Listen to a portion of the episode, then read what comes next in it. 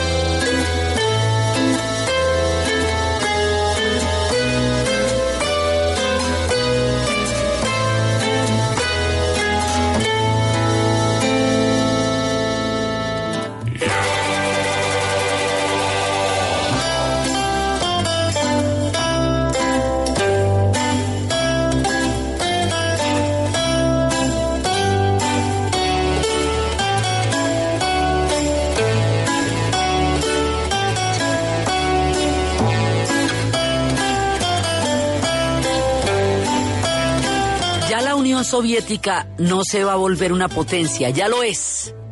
Ya no es que se vaya a perfilar. No, no, no, ya es una potencia. Quiere decir que todo el escenario mundial va a estar tutelado por la Unión Soviética de aquí en adelante. Ya vamos a salir de la esfera de influencia de Europa para empezar a trasladarnos por el mundo. Entonces la vez pasada estábamos viendo el tema de Hungría y el tema de Berlín y la construcción del muro de Berlín y toda esta álgida situación en la Europa del Este.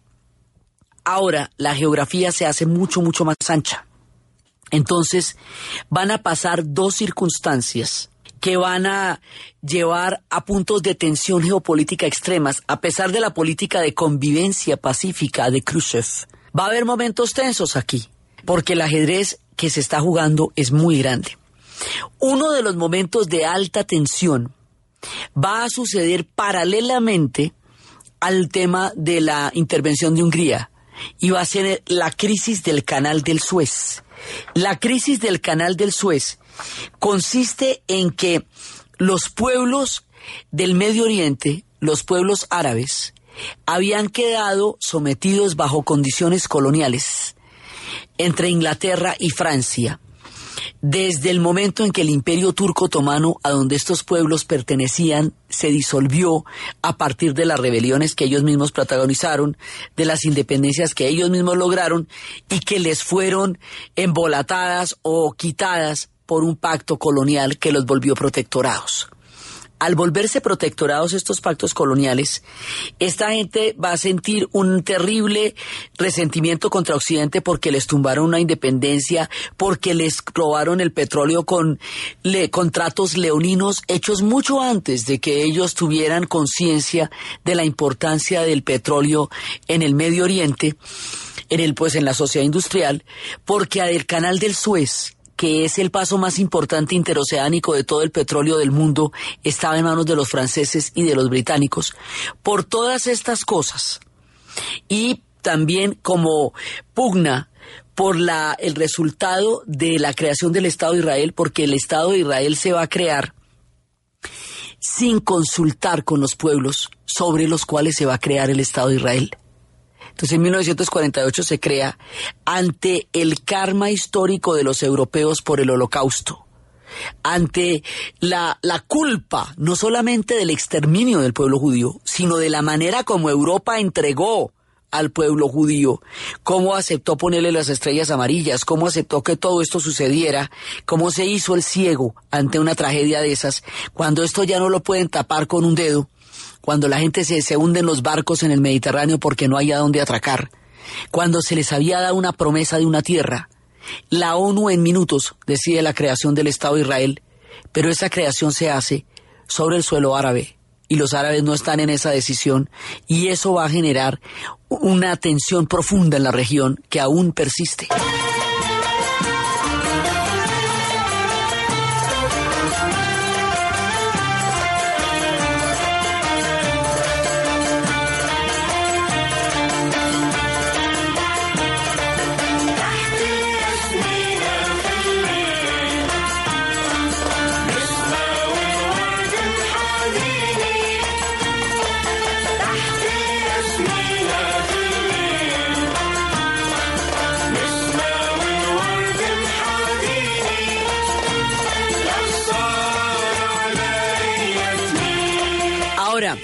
Esa tensión, toda esta cantidad de cosas van a pasar, lo que va a hacer que los pueblos árabes consideren que la intromisión de las potencias en su historia se vuelve degradante e inadmisible para ellos.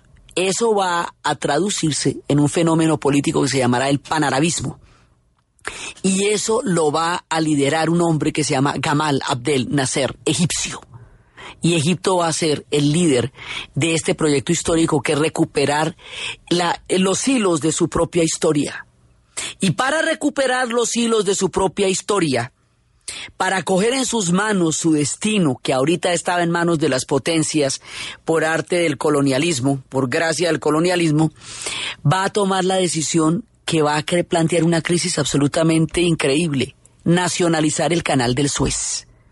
Quiere decir quitarle a los británicos y a los franceses el control económico, político y militar del canal del Suez.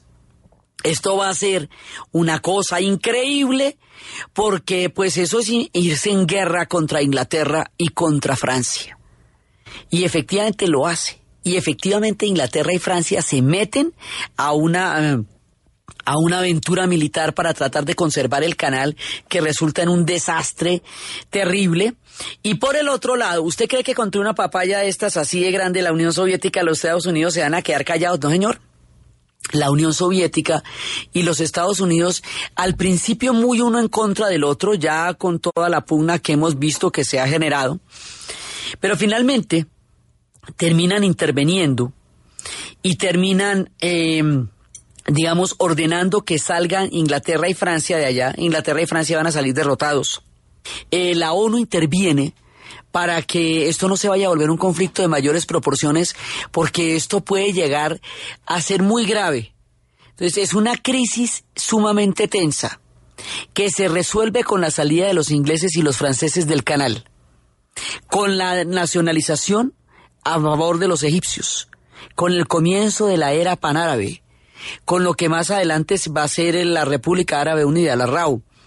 Estos regímenes que se montaron en esta época, que le volvieron la independencia a la nación, a las naciones árabes, que devolvieron a darle el orgullo, que le dieron toda una nueva oportunidad en la geopolítica y que luego con la crisis energética le darían un nuevo espacio, esos regímenes son los que están en crisis ahora. Por eso es que son las revoluciones, porque estos regímenes se hicieron ya hace muchos años y ya perdieron 30, 40, ya perdieron su vigencia y su sentido, que en su momento fue definitivo que los convirtió héroes. Ya Nasser murió hace rato, ya se hizo la paz con Israel, ya Egipto ya hizo la paz con Israel, o sea, ya pasado muchas cosas y por eso ahora toda la rebelión árabe es contra estos regímenes que, que se montaron en esta época, cuando la nacionalización del canal de Suez y el panarabismo, sobre la, la imagen de un régimen ya agotado de discursos y de propuestas en un mundo globalizado. Pero eso tiene su origen acá. Pero el tema es que por donde sale el colonialismo, es decir, de donde salen Francia e Inglaterra, por ahí se va metiendo la Unión Soviética de los Estados Unidos. Y al meterse la Unión Soviética de los Estados Unidos, la Guerra Fría llega al Medio Oriente. Y de esa manera se van a acomodar con este sistema que tienen de apoyar cada uno un lado y el otro el otro. Entonces, los Estados Unidos va a apoyar al Estado de Israel. Y el Estado de Israel y los Estados Unidos van a hacer una sola política eh, durante mucho tiempo y de ahí en adelante. Y la Unión Soviética va a apoyar a Siria y a Egipto, porque Egipto va a construir la gran represa de Asuán. Y los Estados Unidos no le va a dar plata para la represa. Entonces, en Europa no le va a dar plata para la represa, Francia no le da plata, pues se acaba de ir, nadie le va a dar plata para la represa, entonces finalmente el que le va a dar plata para la represa va a ser la Unión Soviética. Y hay un monumento enorme a la entrada de la represa de Asuán, de gratitud a los soviéticos porque ellos les prestaron la ayuda y la financiación para hacer la gran represa de Asuán y el lago Nasser, que es una obra eh, de ingeniería incalculable. Entonces, por obra y gracia de la crisis del canal de Suez, la Guerra Fría llega al Medio Oriente y así el Medio Oriente, que es una zona de tantos conflictos, queda metida dentro de la órbita del enfrentamiento de las potencias. Y las cinco guerras que vendrán de aquí en adelante, desde ya todas estas guerras van a tener las dos potencias, cada una apoyando unas a uno y otras a otro y eso hace que la confrontación se traduzca allá. Esto es muy importante porque la, las posibles procesos de paz que van a surgir después de la, de la caída de la Unión Soviética es porque todos estas, la Guerra Fría alimentaba todos estos conflictos. Entonces, cuando la Guerra Fría termine, estos, muchos de estos conflictos van a tener salidas porque el orden que los mantiene confrontados o que se aprovecha de sus confrontaciones para existir eh, va a pasar a la historia, pero ahorita se están formando. Entonces, la Guerra Fría queda instalada en el canal del Suez y queda instalada en el Medio Oriente. Y toda esta zona queda metida dentro de este orden. Ya no es un tema de Europa Oriental. Ya, con China es un tema de Asia. Con el canal del Suez es un tema de, del Medio Oriente. Y el Estado de Israel queda en la confrontación permanente con los pueblos árabes, con la Unión Soviética y los Estados Unidos de por medio.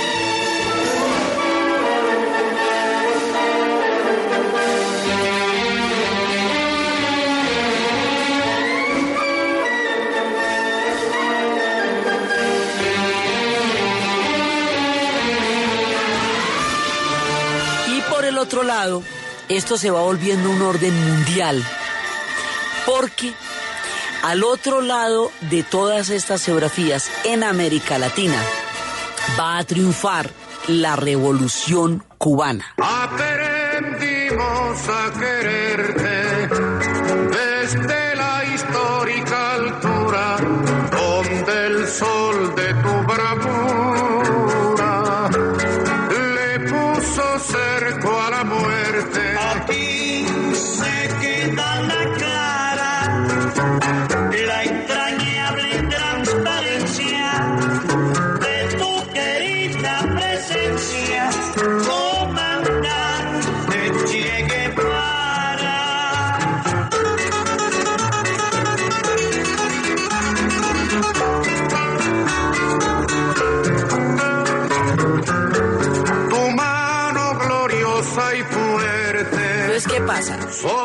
movimiento que surge en la Sierra Maestra contra una dictadura corrupta, que era la dictadura de Fulgencio Batista, que se había convertido en el burdel de los Estados Unidos, que tenía un pueblo en las condiciones de hambre y de desigualdad más grandes, y que era una, el único sitio de juego era el garito, porque era donde, donde estaban los grandes casinos, la mafia del padrino, todo eso era, era el imperio de las mafias y era el imperio de los cabarets y era el, el burdel, pues así el, el, sitio donde los gringos iban a invertir su capital de diversión y de juegos y de azar y de todo eso.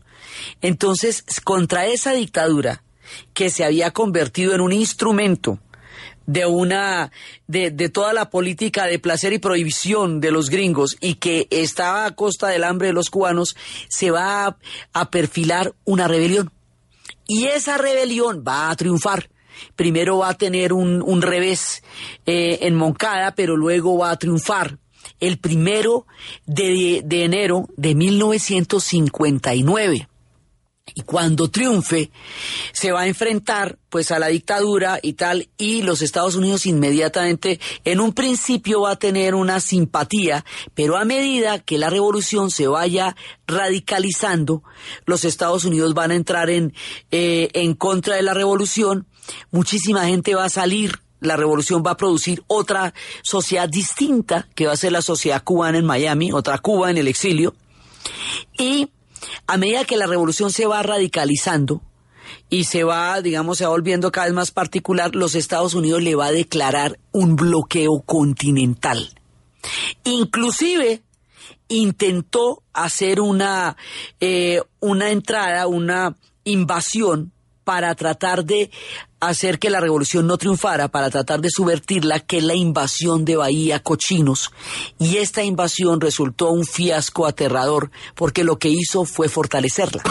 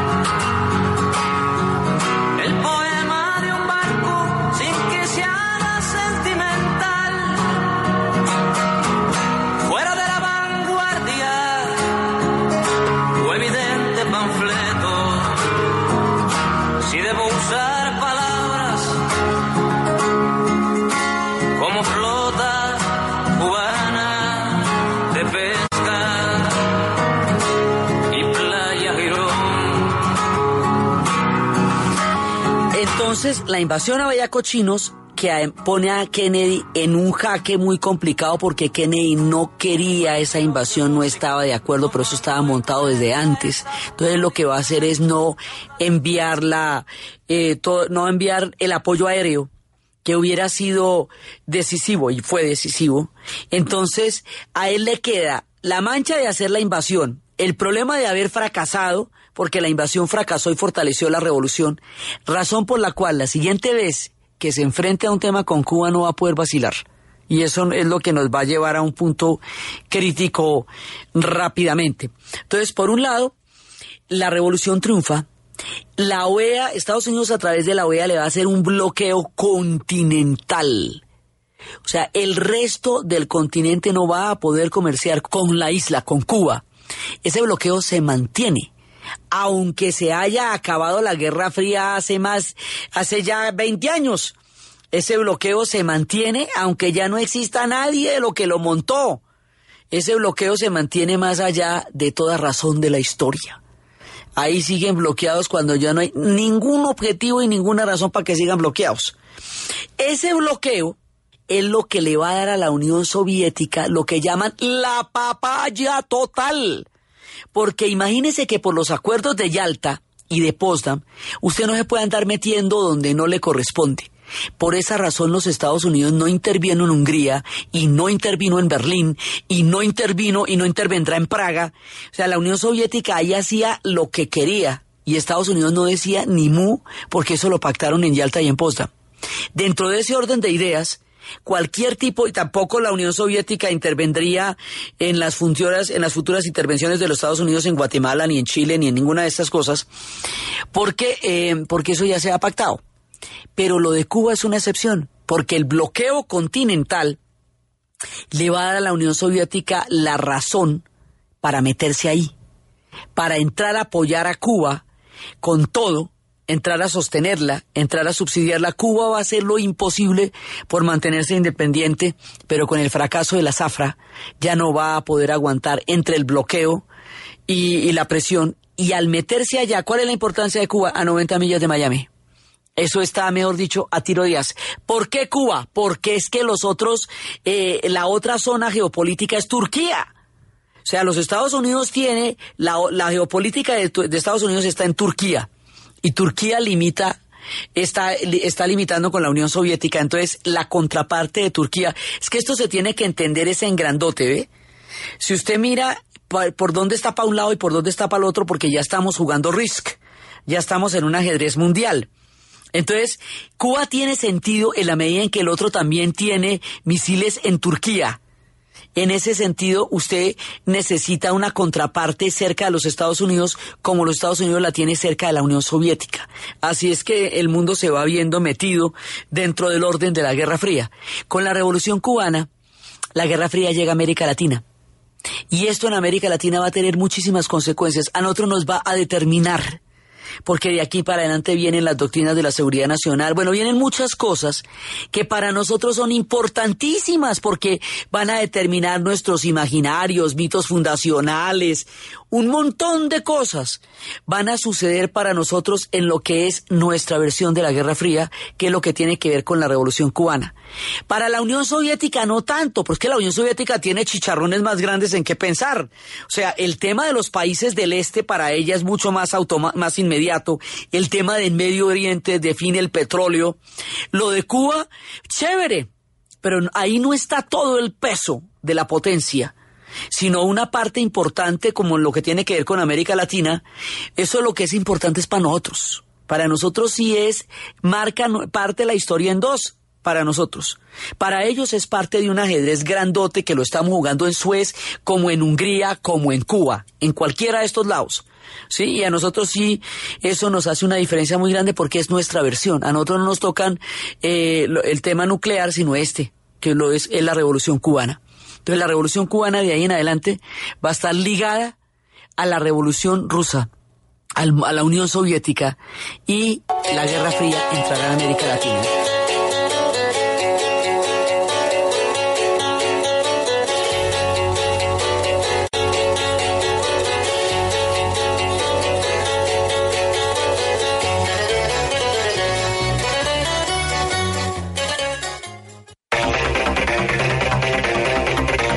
Fecha número 7 del fútbol profesional colombiano proseguirá hoy con los partidos Pasto Santa Fe a las 2 de la tarde, a las 4 Bucaramanga Patriotas, a las 5 y 15 Medellín Once Caldas, a las 6 Jaguares Nacional y a las 8 de la noche Cali ante Junior. Ayer Chico perdió ante Equidad 1 por 0, Huila cayó ante Leones 3 a 2 de local, Envigado también perdió de local 3 a 1 ante el Tolima, Millonarios 1 a 1 con Río Negro y Alianza Petrolera 2 a 2 frente al América de Cali, que presentará el Once Caldas ante Medellín en el juego de la fecha, Rubel Franco.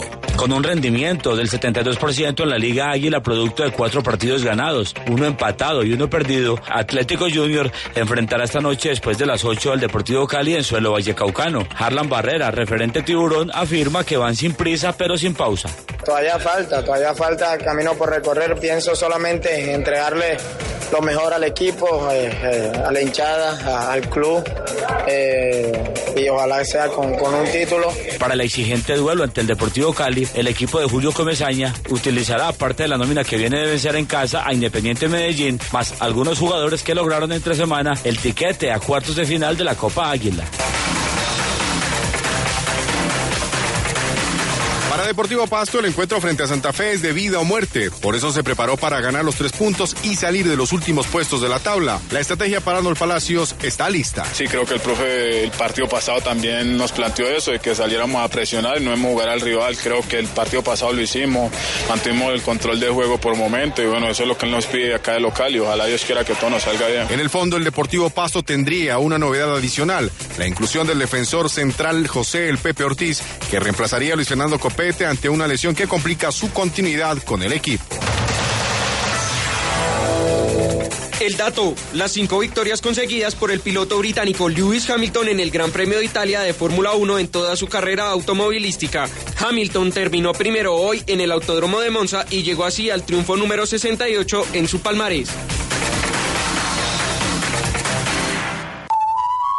¿Y usted? ¿Cómo durmió anoche? Comodísimo. Colchones comodísimos para dormir profundamente. Recupere su sonrisa y estética dental. Consulte al doctor Mauricio Chiquillo, inventor de la técnica que revolucionó la implantología dental y reconstrucción ósea, con seis patentes concedidas en Estados Unidos de América, Rusia, Australia, México, Colombia e Israel. Tratamientos con calidad y durabilidad. Aparta tu cita al 315-888-8888. 315-888-8888. Doctor Mauricio Chiquillo, inventor de la técnica que revolucionó la implantología dental y reconstrucción ósea. 315-888-8888.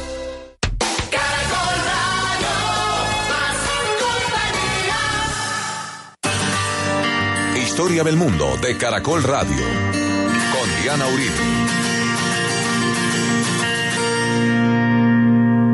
En este ratico que llevamos de programa, la Guerra Fría ya está en el Medio Oriente, la Guerra Fría ya está en América Latina, la Guerra Fría estaba desde los capítulos pasados en China y la Guerra Fría está dividiendo Europa en dos. La Guerra Fría ya es una realidad mundial.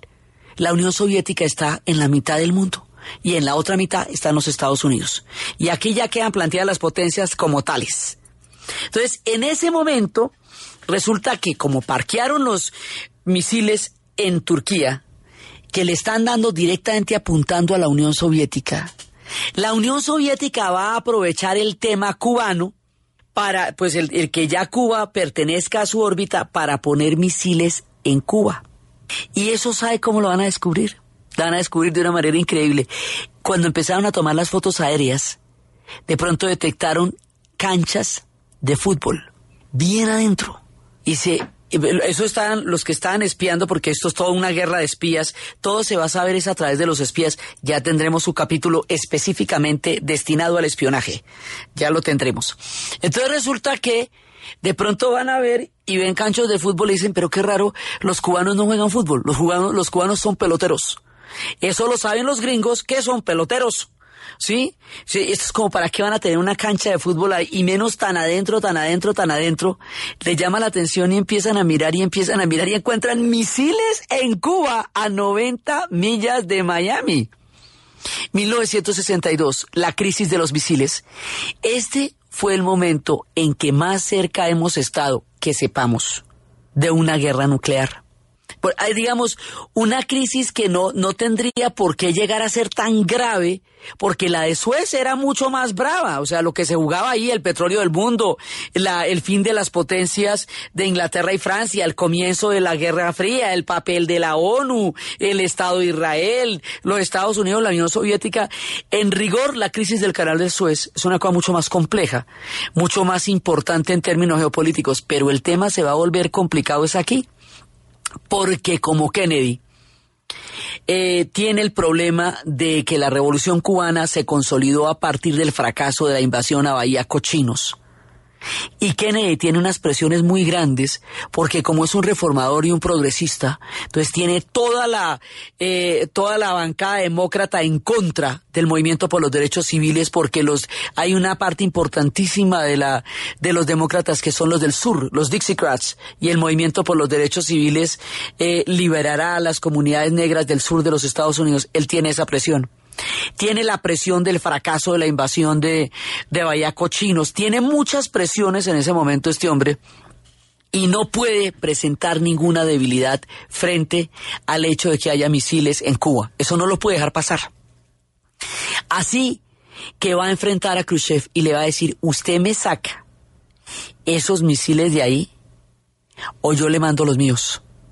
Como ya estamos en la lógica de los cohetes la aviación terminó siendo la eh, el alma, el arma que quedó de la Segunda Guerra Mundial, porque usted con la aviación ya no tiene que estar en el otro territorio, sino que tiene que llegar hasta él. Entonces, con los cohetes balísticos, ya los cohetes nucleares, con todo el tema de la nuclearización de los armamentos, entonces usted puede tener misiles nucleares a 90 millas de Miami y los puede tener también en Turquía, disparados para la Unión Soviética. Y ahí es cuando el equilibrio del terror se va haciendo tan absolutamente macabro. Entonces, esta crisis va a ser muy grave porque hubo un momento en que estuvo eh, muy próximo un enfrentamiento nuclear. Porque Kennedy dice, yo le voy a mandar unos barcos, usted no me retira eso de ahí y yo le disparo. Y en eso tenía que ser inflexible por todo lo que les cuento, lo de Cuba, lo de cochinos y todo eso. Entonces Khrushchev tampoco puede llevar a, máxima confrontación porque acuérdense que todo el objetivo de la Guerra Fría es no llegar nunca a una confrontación directa.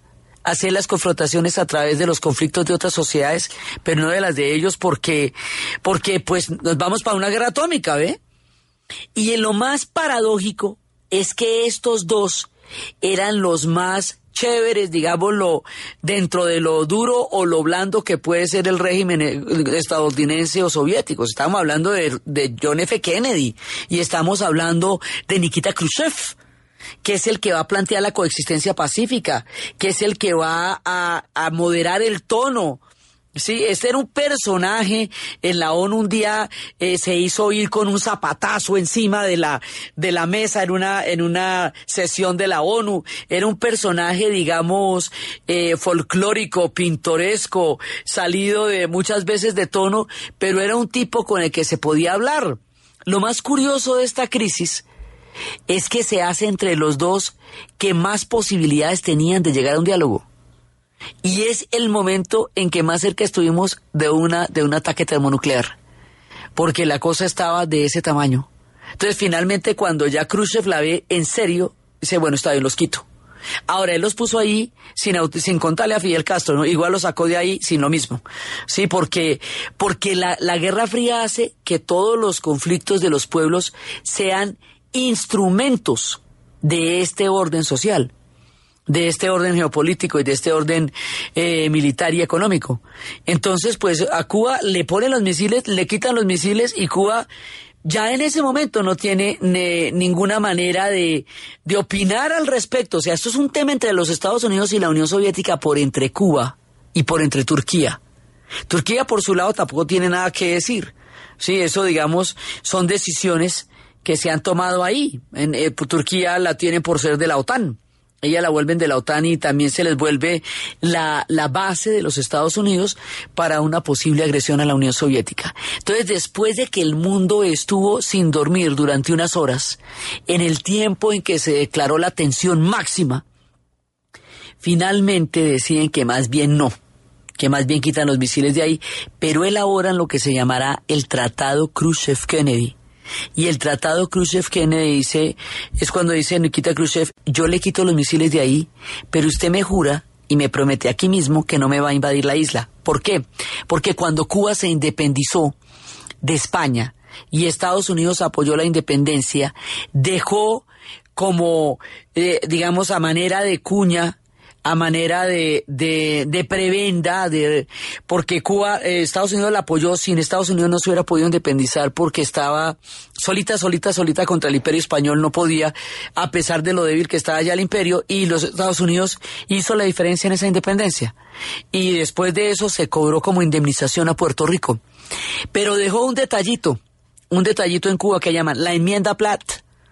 La enmienda Platt dice que si los Estados Unidos sentía que sus bases o su seguridad en el Caribe llegara a verse de alguna manera afectada o de alguna manera amenazada, ellos podrían invadir a Cuba.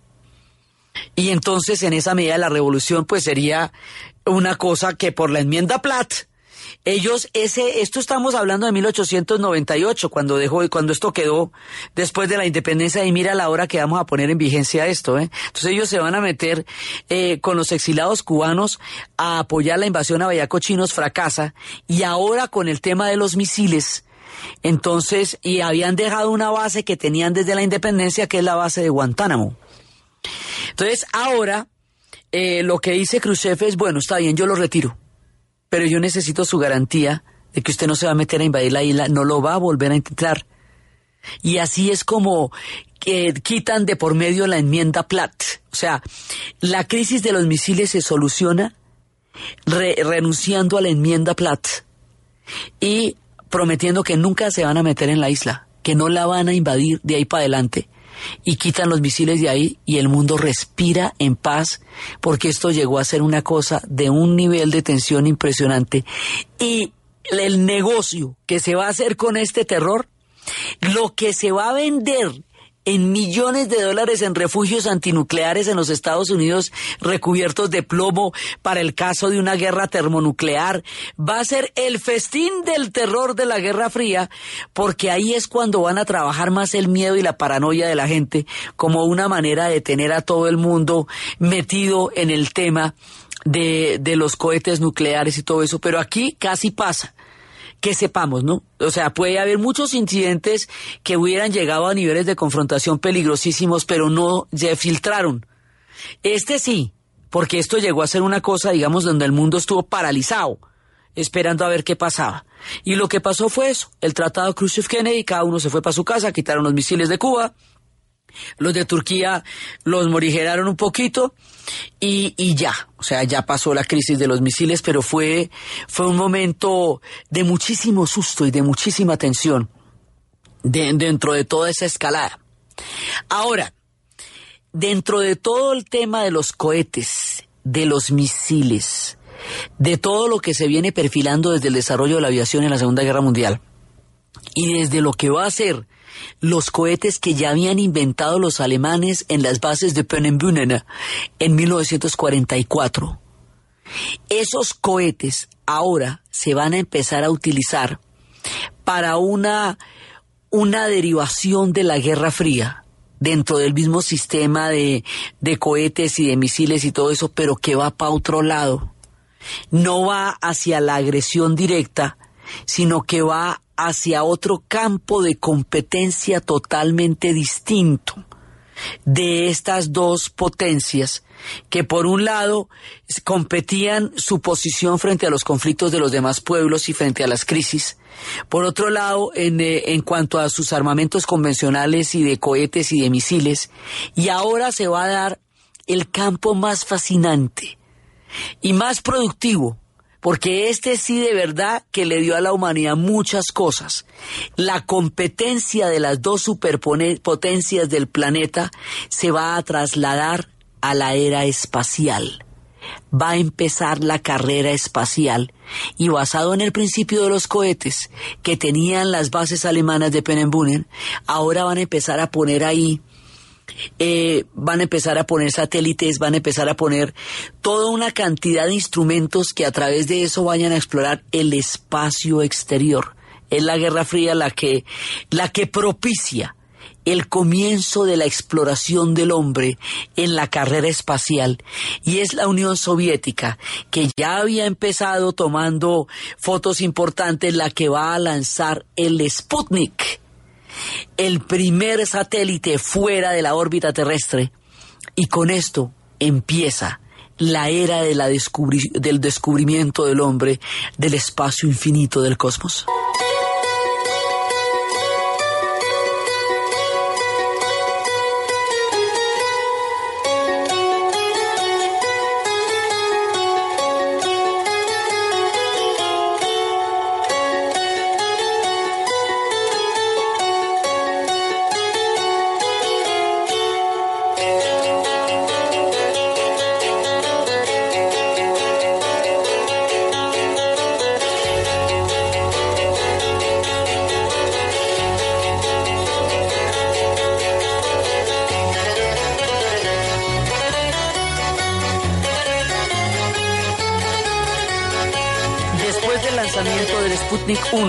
Cohete Sputnik 1, va a venir el Sputnik 2 y los dos lanzamientos van a ser exitosos. Y esto va a suceder en diciembre del 57, en octubre y diciembre del 57. Y el mundo va a empezar a mirar hacia los astros. Entonces los Estados Unidos no se puede quedar atrás y va a lanzar el Vanguard y va, que es muchísimo más liviano, mucho más pequeño, lo llaman una, una uvita, lo llaman como una uva, y que va a ser uno de exploración. Entonces la Unión Soviética se va a fajar un golazo que va a ser importantísimo, importantísimo, porque van a lanzar, ah bueno, en el Sputnik 2 va la perrita laica, importantísima la perrita laica porque ella es el primer ser vivo que va en un cohete y que demuestra que los animales, digamos, eh, de, de cierta especie para arriba aguantan la ingravidez porque ahí nos vamos a encontrar con la ingravidez, con las órbitas de la Tierra, con las capas de la atmósfera, de la biosfera, o sea, lo que se va a aprender en la carrera espacial es una cosa increíble porque va a hacer que miremos un universo que hasta ahora solo estaba en la imaginación y en la literatura y que ahora se va a convertir en una parte de la el espectro de la de la visión del hombre y eso lo van a hacer las dos superpotencias ya después la Unión Soviética se va a dar la garra con la primera nave tripulada y esa primera nave tripulada, la que le va a dar una órbita a la Tierra, varias órbitas a la Tierra, va a ser tripulada por Yuri Gagarin. Y Yuri Gagarin tiene una estatua hoy día en Moscú del tamaño de Mazinger. O sea, eso es una cosa que usted no se imagina, hecha en titanio puro, que refulge por los cielos de Moscú, todavía cuando ya ha caído todo lo que era este aparataje que estamos montando, queda intacta la figura incólume y eterna para la gloria de la Unión Soviética de Yuri Gagarin. Y ya, si tienen una, un, un hombre tripulando el espacio, ya nos toca irnos a por la luna. Entonces, efectivamente, es eh, la hazaña de Yuri Gagarin la que va a hacer que los Estados Unidos se proponga y que Kennedy se proponga particularmente el llegar a la Luna. Y aquí ha comenzado la carrera espacial. Entonces la carrera espacial nos va a llevar a los satélites y los satélites van a ser en principio eh, instrumentos puramente militares. La carrera espacial nace de la carrera armamentista. O sea, es dentro de ese mismo principio, una derivación de la carrera armamentista va a ser la carrera espacial. Pero va a ser lo que nos dé una exploración absolutamente increíble. Entonces de ahí vienen los satélites. Esos satélites que en un principio son militares Después van a ser instrumentos de comunicaciones. Y por eso es que la, la primera transmisión vía a satélite en 1967 la van a hacer con un concierto de los Beatles que se llamará Nuestro Mundo. Y esa es la famosa historia de cuando le dicen a John Lennon que le dicen a, a los Beatles que tienen que tocar espléndidamente porque 400 millones de personas en el planeta Tierra los van a estar viendo.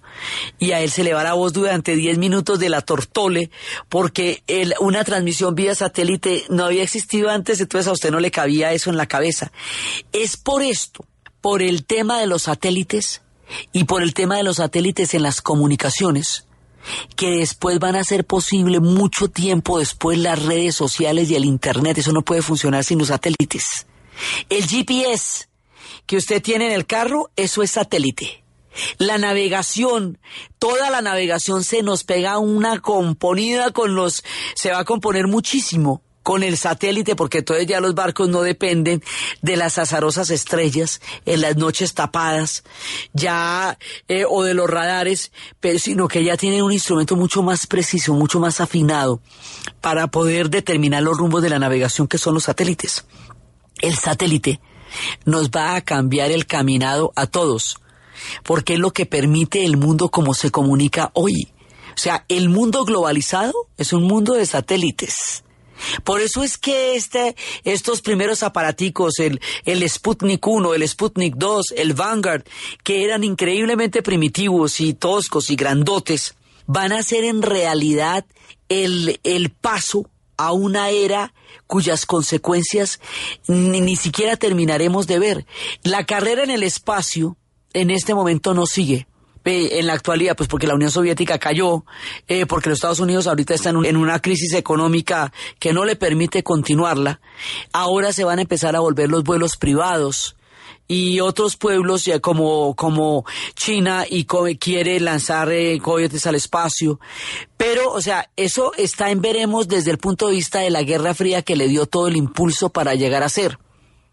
Pero fue en este orden y en esta época en que el hombre desarrolló la tecnología suficiente para remontar los cielos, para salir del planeta originario, para mirar el universo, para empezar a conocerlo.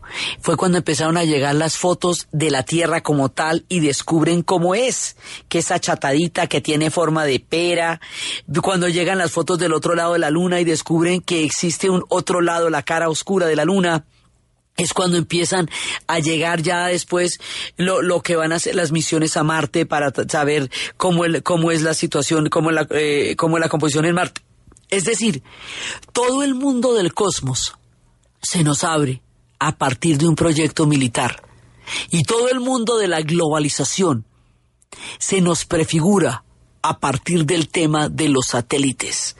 La Unión Soviética inaugura esta, esta era y es lo que le va a dar su sello máximo de potencia. O sea, el galardón de potencia más grande que usted puede tener es ser una potencia espacial y lo hace con su Sputnik y con eso queda divina. Esos son tres golecitos seguidos, los dos Sputnik y luego Yuri Gagarin dándole la, la vuelta a la órbita terrestre. Los Estados Unidos hará lo suyo, entonces el Vanguard y luego empiezan las misiones Apolo y finalmente el hombre en la luna va a ser el máximo logro de los Estados Unidos y luego existirán los laboratorios espaciales y después habrá películas donde se muestre que al ser incompatibles los dos, las naves y los laboratorios espaciales a la hora de una emergencia no se pueden ayudar. Entonces intentarán hacerlos compatibles y nos acostumbraremos a los astronautas y a Cabo Cañaveral y a los alunizajes en el caso de los Estados Unidos o a los aterrizajes en el caso de la Unión Soviética, porque como ellos tienen una superficie terrestre casi infinita, para ellos era más fácil recibir las, los cohetes en tierra que en el mar. Entonces la Unión Soviética empieza esta era y esto es lo que va más va a hacer soñar al hombre. Esto es lo que más va a producir toda la capacidad de especulación del conocimiento y de la mente humana porque nos va a dejar de cara al cosmos. Entonces, todo esto que empezó en la, en el muro de Berlín, que empezó en Yalta, que empezó en Potsdam, que empezó en Teherán, que empezó en las finales de, las, de la Segunda Guerra Mundial, que va a llegar a Europa del Este, que va a llegar a China, que va a llegar a América Latina, que va a llegar al Medio Oriente, ahora ya va en el espacio.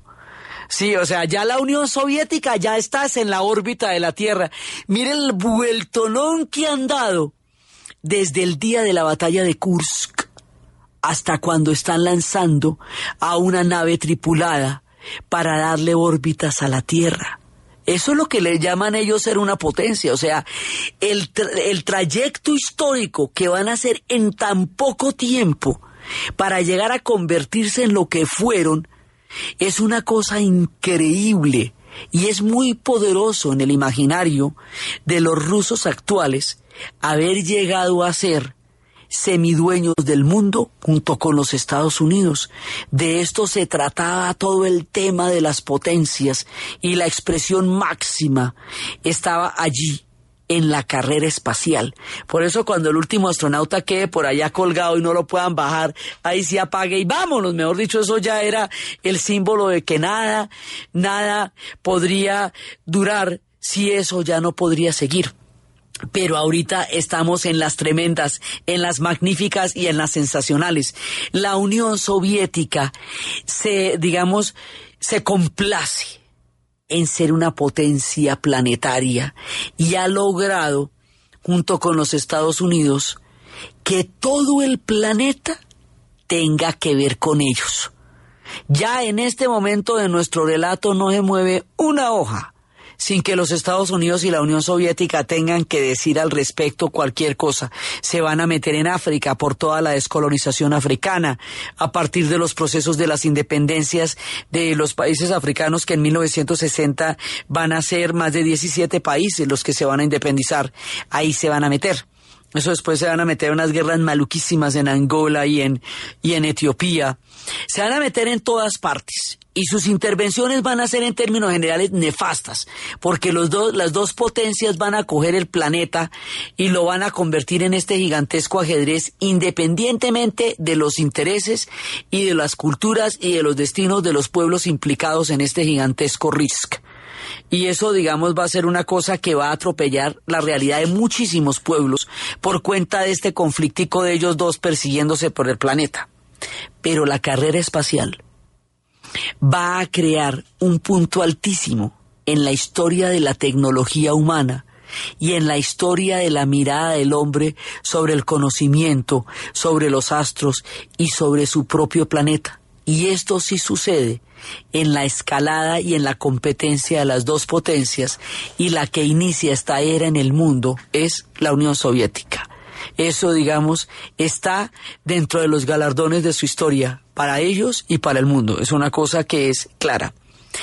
La forma como se interceptaban todos estos secretos a través de, de, los cohetes, de los satélites, de, de, las armas convencionales, de dónde estaban, de cómo estaban, la forma como vamos a averiguar lo de los misiles en Cuba, lo de Turquía, es a través de un cuerpo especializado de hombres y mujeres que estaban allí para escuchar, para fotografiar, para ver y para contar, los espías. La Guerra Fría no se puede entender sin los servicios de inteligencia y sin el espionaje, porque ese es el campo fundamental donde se va a dar. Por eso hay que meternos en las profundidades de la KGB y de la CIA y del MI5 y del MI6 y de la Mossad para entender cuál es el, el, digamos, el lado más oscuro de todos estos juegos geopolíticos. Y eso es lo que vamos a ver en el siguiente programa, el tema de los espías. Entonces, desde los espacios de la crisis del canal del Suez, del panarabismo, del triunfo de la revolución cubana, de la crisis de los misiles, del mundo espacial, de la Unión Soviética como superpotencia, de Yuri Gagarin, de los Sputniks y de toda la era espacial que se abre frente al hombre en la narración Diana Uribe, en la producción Jessy Rodríguez y para ustedes feliz fin de semana.